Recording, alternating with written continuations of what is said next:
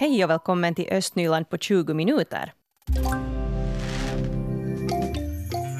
Hur låter det med höj- och sänkbara kökshyllor och en spis som stänger av sig själv? Det här är två funktioner som finns i de här nya Lappträskhusen. Och det handlar alltså om, om små hus som Lappträsk kommun har låtit bygga och som då är speciellt utformade för äldre människor som vill bo hemma så länge som möjligt. Nu under sommaren så har husen stått på bostadsmässan i Kowola, men nyligen flyttades de hem till Lappträsk där de nu ska stanna. Och vår reporter Rebecka Svedberg, hon åkte till Lappträsk för att besöka ett av de här husen. Här i korsningen på Klockarstigen hade precis dykt upp fyra nya hus. Det här är de så kallade Lappträskhusen.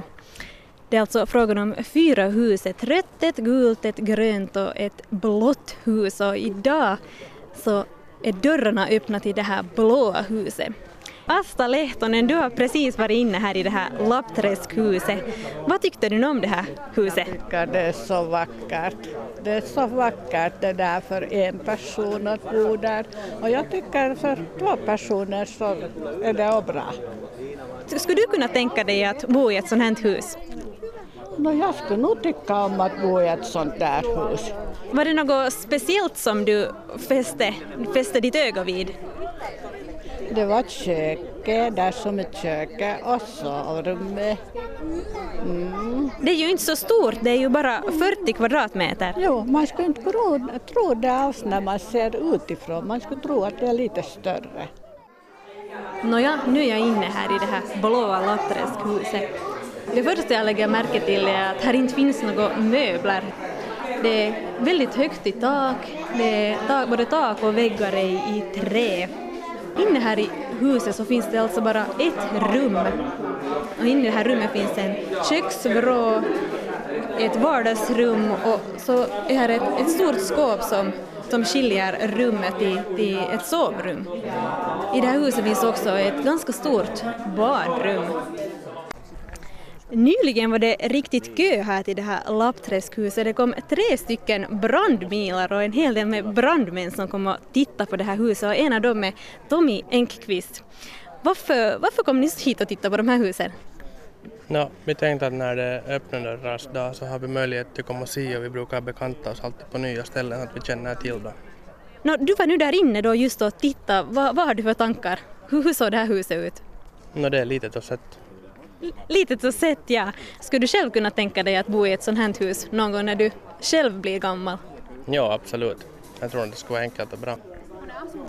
Anna Liljeström, du kom just ut med din son Arvid här från det här blåa Lappträskhuset. Vad är nu dina tankar efter att ha varit och besökt det här huset?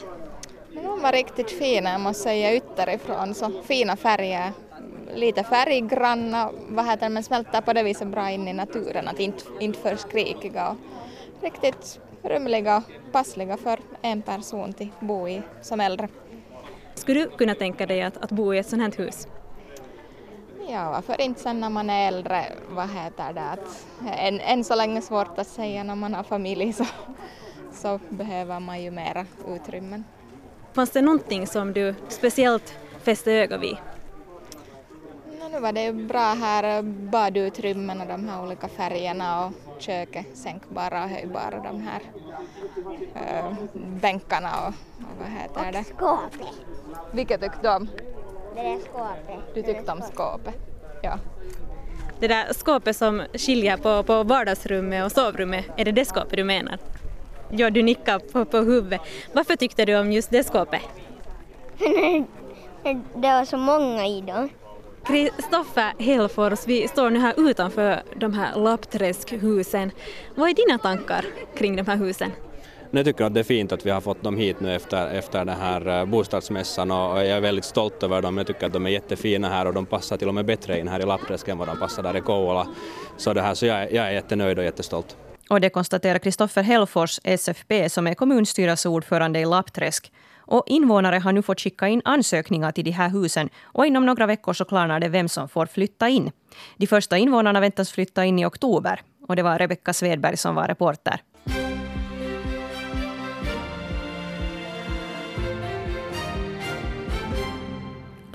Klockan är halv åtta, nu nyheterna från Östnyland med Stefan Härus. God morgon.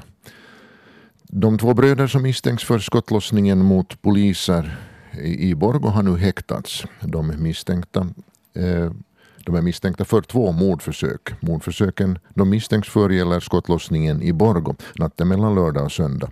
Enligt polisen var det fråga om en avsiktlig handling. Häktningsförhandlingar eh, förhandlingarna ägde rum i Östra Nylands tingsrätt i Vanda igår och hölls bakom stängda dörrar, dörrar på begäran av polisen. Både Illolankollu och Sannäs skola i Borgå ska bevaras och renoveras och kompletteras med flyttbara byggnader. Det här beslöt bildningsnämnden vid sitt möte igår. Det var Samlingspartiets Janne Ranta som föreslog att både Illolankollu och Sannäs skola ska bevaras. En knapp majoritet av bildningsnämnden stod bakom förslaget. Rösterna föll sex fem. Båda skolhusen verkar i fastigheter som är i slutet av sitt livskedje och därför har Borgostad tankar på ett nytt tvåspråkigt bildningscentrum för årskurserna ett till sex i de östliga delarna av staden. Tjänstemännens förslag har varit att skolcentret ska byggas i Sannäs när det väl blir aktuellt. Borgostad planerar att följa Lovisa i fotspåren och köper sex elbilar. Bilarna skulle användas av stadens tjänstemän men också av stadens invånare, skriver tidningen Osima. För stadsborna skulle bilarnas hyra vara åtta euro per timme. Staden har fått in fyra erbjudanden men ännu inte tagit beslut om leverantör. Nu ska den avstängda trottoaren utanför Runebergs hem i Borgå äntligen repareras. Det är ett utmanande projekt eftersom trottoaren inte får asfalteras. Det här sätter Museiverket stopp för. Likaså ligger de skyddande, eh, skyddade lindarnas rötter nära vägytan vilket kommer att göra stenläggningen knepig. Trottoaren ligger på tredje plats i stadens prioriteringsordning efter Nässe skolgata och Gabriel Hagerts gränd i Gamla stan. Borgostads vägmästare säger Kindstedt uppskattar att arbetena kommer igång senast i oktober och att de ska vara färdiga före vintern. Ett stort F M-fritt idrottsevenemang går av stapeln i Borgå under veckoslutet när tjugotvå och nitton år gamla ungdomar tävlar. Många av deltagarna är redan finska mästare och många av dem deltog också i Sverigekampen för en vecka sedan. Det blir också lokal färg i och med att bland annat Borgå Akilles löparen Sara Kuivisto är med. Arrangörer för F M-tävlingarna är idrottsföreningen Borgå Akilles tillsammans med Sibbo-vargarna. sexton akilleiter och åtta Sibbo-vargar deltar i F M-tävlingarna. Jag har nu fått Hedvig Sandell med här i studion. God morgon. God morgon. Du har kollat in den här frågan just när det gäller bildningstjänsterna där i Östra Borgå, att hurdana skolor man ska ha där. Bildningsnämnden beslöt ju alltså då att man ska renovera nuvarande skolbyggnader, Illolankollu och Sannäs skola, och komplettera dem med flyttbara baracker istället för att bygga en helt ny stor skola. Du har talat med två föräldrar om det här. Det har jag. Jag har pratat med Jenny Hellfors som bor i Illby och har barn som är två och fyra år gamla. Hon har själv också gått i Illby skola som stängdes tjugohundratio. Liksom hennes pappa, farfar och, och gammelfarfar. Och sen har jag också pratat med Kjell Karlström som eh, bor i, i Jackarby. Eh, och han har barn som går i Sannäs skola. Barnen är tio, åtta och ett och ett halvt år gamla. Um, och från hans hem i Jackarby är det åtta kilometer till Sannäs och femton kilometer till Illby. Så då förstår man ganska bra att Jenny håller på Illby-alternativet och Kjell håller på Sannäs-alternativet. Men vad tyckte föräldrarna om det här beslutet? No, Jenny Hellfors äh, säger att hon har blandade känslor om det. Det är jättefint att om, vi, att om nu beslutet håller att, att vi i Illby får behålla vår nuvarande skola och Sannäs får behålla sin. Jag tvivlar ändå på att, det här, att den här lösningen då skulle vara den mest kostnadseffektiva. Varför det?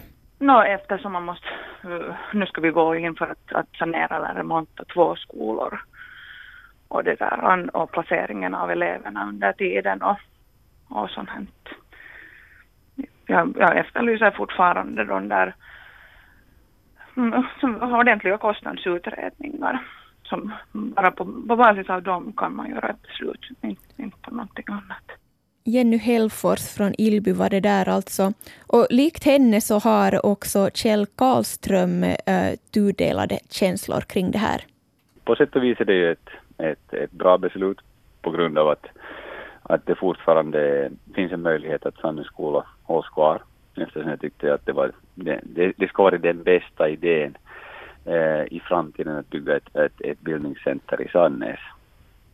Men samtidigt så är det ju en osäkerhet för att vi vet att eh, renoveringar i, i överlag så kostar en hel del. Och, och det betyder ju att det finns en osäkerhet att, eh, att, att man beslutar ganska fort efter, efter det här beslutet att, att, eh, att eh, dra in både på Illby. Det är ju det, är ju det största hotet som vi har. Igår så beslöt alltså bildningsnämnden i Borgå med rösterna sex fem att föreslå för stadsstyrelsen att man inte bygger ett nytt bildningscenter där i östra Borgå, varken i Sannäs eller Illby, utan istället så kom då Samlingspartiet med ett förslag om att man då ska renovera nuvarande Illolan koulu och Sannäs skola. Det här är ändå inte klappat och klart för frågan ska gå vidare till stadsstyrelsen. Och Stefan Härus, vår reporter, har ringt upp Katarina von Schultz, S F B, som är ordförande i bildningsnämnden. Vad kunde hon säga om mötet? No, hon verkar lite besviken, måste säga. Hon, har, hon sa att de har hållit på med det här sedan mars och det är en riktig långkörare. Hon är, tycker att det var ett tråkigt beslut helt enkelt. Att hon hade nu gärna sett att man skulle ta ställning för någondera. Mm. Men nu blir det då så här och, och skolorna ska rustas upp och det ska bli baracker. Och tillfälligt då, några år framöver. Vad som sen händer, så det vågar hon inte så mycket uttala sig om, att det är nu det här vi måste leva med helt enkelt nu. Det var ungefär det hon sa. Mm. Nå, vad trodde hon om den här fortsatta behandlingen? Kan det kanske bli ett annorlunda beslut här framöver? Ja, nu ska det ju då till, till stadsstyrelsen och de är förstås tvungna att också ta hänsyn till det här tredje alternativet som nu då blev gårdagens beslut. Hon vågar nog inte riktigt tippa hur det kommer att gå, men en livlig diskussion blir det säkert. Kurt Torsell, han ska idag lämna Sibbo för att börja jobba inom utbildningsstyrelsen så småningom. Den tolfte september inleder han sitt nya jobb. Och han har ju varit bildningsdirektör i Sibbo sedan början av tjugohundrafemton. Och jag har nu med mig Kurt Torsell här i studion. God morgon och välkommen. God morgon och tack. Sista arbetsdagen i Sibbo idag. Hur känns det? No, lite kanske det är som vädret ute här. Att, att det rullar några våta droppar här. Att nu är det lite vemodigt att efter fem år i Östnyland riva upp det och, och, och flytta iväg till nationella nivån. Så glad att få börja på nytt, men lite vemodig att lämna Sibbo. Ja, och Östnyland är bekant från tidigare för dig. Du har vuxit upp i Hindhår. Stämmer. Född i Hindhår och gått mina skolor där och här i Borgå, Strömborska och Borgå gymnasium. Så det är på det viset hembygd där för mig. Ja, men du bor alltså då i Esbo och, och nu ska du då börja jobba som direktör vid Utbildningsstyrelsens svenska enhet. Du ska då utveckla utbildning och, och småbarnspedagogik där. Vad var det som lockade dig dit till det här nya jobbet? No, kanske framförallt det att man på nationell nivå får hålla på med de här frågorna. Att liksom mera bredd i det där. Och, och förstås det där att, att man har ju under årens lopp utvecklat vissa funderingar, funderingar hur man tycker att det borde se ut och hur det borde vara. Och, och alltid är det ju ett enormt samarbete mellan politiker och sittande regering och fackförbund och det ena och det andra, hur det ska se ut. Men att, att nu är det ju en sån här position där man tror, som jag tror att man kan få påverka, ha möjlighet. Mm. Och du har nu varit bildningsdirektör och fått jobba med skol- och dagisfrågor och det har ju hänt mycket inom Sibbo här de ja. senaste åren. Hur har du upplevt ditt jobb? Alltså nu har det ju varit väldigt, väldigt omväxlande. Att vi satt just det här med kommunstyrelsens ordförande och viceordförande, alltså Mikael Grönroos och, och Ari Oksanen, så satt vi och diskuterade igenom att vad som har skett. Att vi har ju infört servicesedeln på dagvård, vi har fått privata dagisar. Sibbo har nog alltid haft privata dagisar, men de här servicesedelkedjorna, det är ju nytt. Sen har vi byggt nya skolor, vi har Sipolahden kouluutvidgningen och renoveringen, vi har... har vad heter det, Nickby Hjärta som öppnade tjugohundrasexton och nu börjar ju den utvidgningen. Sen har vi ju renoverat alla möjliga. Vi har Bibban som har renoverats och vi har, har vad heter det, byggt det som kallas Lilla Hjärta som är vårt åtta gruppers dagis. Och att det har varit väldigt mycket med fastigheter och byggande och, och bygga upp den här infrastrukturen för, för tillväxten. Väldigt kraftigt en röd tråd tycker jag varit eh, den här tanken att hur Klarar vi av tillväxten både liksom helt konkret att vi har utrymmen och personal, men också den biten att hur, hur orkar folk. Och sen det liksom är både, både för våra anställda är det tungt när man växer och det kommer en nytt gäng och, och, och sen är det också för de som flyttar in så, så det är nog helt forskat det här att, att det blir lite rastlöst till början när det kommer mycket gäng och, och skolorna och dagisarna ska få det att snurra så, så liksom både praktiska frågor men också den här mentala biten att man orkar och klarar av de här förändringarna. Så, så det är liksom hela tiden nog sikte på tillväxt och, och tillväxtplanen är ju på inga villkor slut utan det är ju liksom det kommer det som vi pratar om, Kennybanan, alltså Kärvå-Nickby järnvägsförbindelsen som sen igen matar mera folk ännu så, så nu är det liksom tillväxten har nog varit väldigt vad ska vi säga, en röd tråd genom hela det här jobbet. Och vi har ju fredagskaffe på gång idag tillsammans med Mikael Grönroos från Sibbo och Birgitta Palmqvist från Borgå. God morgon. God morgon, god morgon. Hörde Mikael, vi var inne på det här med uppgrävda gator och Birgitta var mycket upprörd över det här. Vad tycker du? Är det här ett problem här i Sibbo, Borgå och Östnyland? Jo, jo, alltså vi har ju haft nu i, i Sibbo det här projektet med Stora byvägen i fjol så fick man en liten stump klar, eller i fjol det blev väl klar i våras, det tog nästan en, ett år. Och nu har man hållit på sen i våras med att, att gräva upp och, och fixa och dona en ny rondell vid skillnaden. Sibboborna vet vad det är. um, och, och där har man då plockat bort ett hus och man ska göra parkeringsplats det är vid, in vid skolcentrum. Och det här är nog ett sådant här evighetsprojekt. Man gräver en stor grop och så händer det liksom ingenting. Där, där ja. rör sig nog lite folk så där men att uh, jag vet inte vad det kan bero på. Samtidigt så har vi, uh, vi fått en, en rondell i Jokivarsivägens och, och Söderkullavägens korsning och i Storkärr. Och den har man hållit på nu asfaltera i två veckor. Jag vet inte om det är klart ännu knappast. Uh, nu idag så håller man på att uh, asfaltera början av Stora byvägen. Den här rondellen där vid Stora byvägen så den har fått asfalt en gång men den ska väl få lite mer asfalt någon gång.